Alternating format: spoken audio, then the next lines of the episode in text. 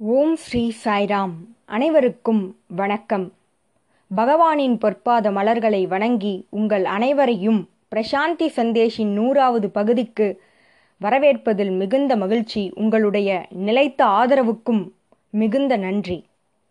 ஒவ்வொரு வாரமும் பகவான் சொன்ன பல செய்திகளை பல கோணங்களில் நாம் பார்த்து வருகிறோம். அந்த வகையில் இந்த வாரம் நாம் பார்க்க இருப்பது நாணயத்தின் இரண்டு பக்கங்கள். பொதுவாக நாணயத்திற்கு இரண்டு பக்கம் இருப்பதை நாம் கவனித்திருப்போம். அதேபோல் வாழ்க்கைக்கும் இரண்டு படலங்கள் இருக்கின்றன. ஒரு பக்கம் என்ன இருக்கிறது என்றால் வெறுமை. நீண்ட நாள் வாழ்க்கையை வாழ்ந்தவர்கள் இந்த வாழ்க்கையில் எதுவுமே இல்லை. துன்பம் துயரம் மன அழுத்தம் கவலை இருள் மரணம் இதுதான் வாழ்க்கை என்று சொல்வார்கள். இது ஒரு பக்கம். இன்னொரு பக்கம் என்னவென்றால் இந்த இருள் கவலை மன அழுத்தம் இவை அனைத்தையும் நீக்கிய ஒரு நிலை. இது அனைத்தையும் நீக்கினால் அங்கு இருப்பது என்ன? ஒளி ஆனந்தம் தெய்வீகத்தின் ஆசிர்வாதம் தெய்வீக அனுபவம் இவை அனைத்துமே அங்கு நிலைத்திருக்கும். இதுவே மறுபக்கம். ஆகவே வாழ்க்கையில் இரண்டு பக்கங்கள் இருக்கின்றன. ஒன்று வெறுமை மற்றொன்று முழுமை. பூரணத்துவம் என்று பகவான் அதனை அழைக்கிறார். இந்த வெறுமை என்பது சூன்யம். முழுமை என்பது பூரணத்துவம். ஆகவே வாழ்க்கையில் இரண்டு பக்கங்கள் இருக்கின்றன. இந்த வெறுமையில் வலி வேதனை துன்பம் துயரம் அனைத்தும் வந்துவிடும். ஆனால் முழுமையில் தெய்வீக அனுபவத்தை ஒருவர் பெறலாம். சரி சற்று ஆழமாக இந்த இரண்டு கோணங்களையும் சிந்தித்து பார்ப்போம். வாழ்க்கையின் ஒரு பக்கத்தில் துன்பம் துயரம் மரணம் இவை நிலைத்திருக்கிறது. இதனை நம் வாழ்க்கையிலிருந்து நீக்க முடியுமா என்றால் நீக்க முடியும். ஏனென்றால் அது நிலையில்லாதது. அதனை நீக்கினால் நமக்கு என்ன கிடைக்கும் என்றால் நம்முடைய உண்மையான தன்மையை சத்தியம் எது என்பதனை நம்மால் உணர முடியும். இந்த கவலைகளும் துன்பங்களும் நிலையானவை அல்ல. இன்று கவலை இருக்கும் நாளை அது இருக்காது. ஆகவே இந்த துன்பம் துயரம் இவை அனைத்தும் நிலையானவை அல்ல. இந்த சத்தியத்தை புரிந்து கொள்ள வேண்டும். அவை அனைத்தும் அசத்தியமாகும். அவை அனைத்தும் மாயையாகும். அவை நிரந்தரமானவை அல்ல.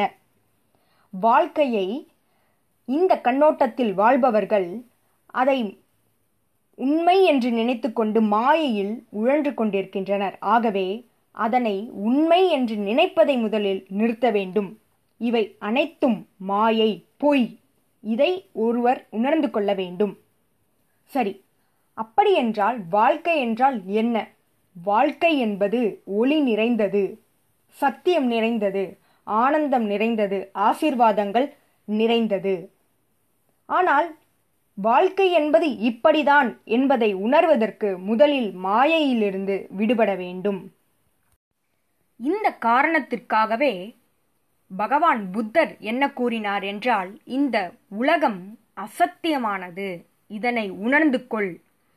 நீ வாழ்க்கையின் முழுமையை தெய்வீக அனுபவத்தை பூரணத்துவத்தை உணர வேண்டுமென்றால் இந்த வாழ்க்கையானது உலகமானது சூன்யம் என்பதை புரிந்து கொள் அதிலிருந்து வெளிவந்து விடு அது வெறுமையானது.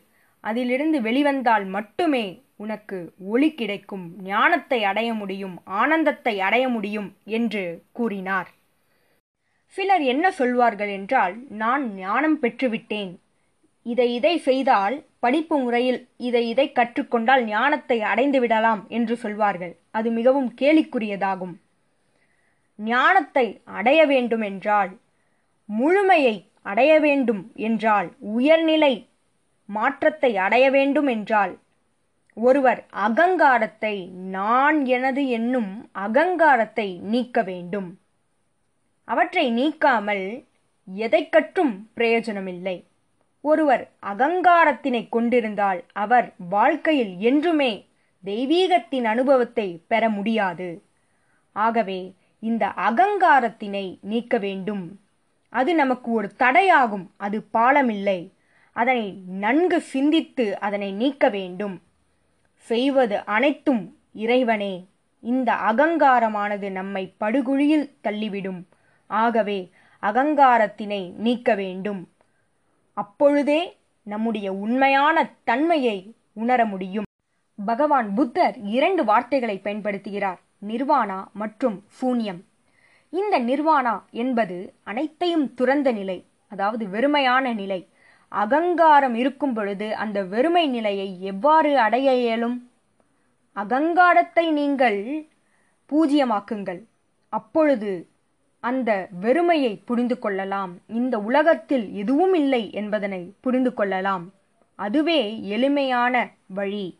இந்த உலகம் எதுவும் இல்லை என்பதனை எவ்வாறு ஒருவரால் புரிந்து கொள்ள முடியும்? அகங்காரத்தை நீக்க வேண்டும். ஆனால் இதில் ஒரு சூட்சமம் இருக்கிறது. என்னவென்றால் அகங்காரமானது நம்மிடையே தலை தூக்கும் பொழுது அகங்காரமே நீ என்னை விட்டு விலகிவிடு என்று ஒருவரை பகவான் சொல்லச் சொல்கிறார். நாம் கோடி சூரியனின் ஒளி பொருந்தியவர்கள் என்று பகவான் சொல்கிறார். அதுவே நம்முடைய உண்மையான நிலை. அந்த நிலையை அடைய தடையாக இருக்கும் இந்த அகங்காரத்தை விரட்டுங்கள் துரத்துங்கள் தலை தூக்கும் பொழுது அதனை நிறுத்துங்கள் என்று பகவான் சொல்கிறார்.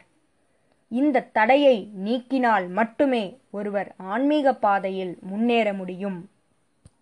ஒருவர் பூர்ணத்துவத்தை உணர வேண்டுமென்றால் அகங்காரத்தை நீக்க வேண்டும். இந்த அகங்காரத்தை நீக்க சிறந்த வழி என்ன தெரியுமா? ஒவ்வொரு செயலும் எது நடந்த போதிலும் அது இறைவனே செய்கிறார். புகழ் வந்த போதிலும் அது இறைவனுக்கு சமர்ப்பியுங்கள்.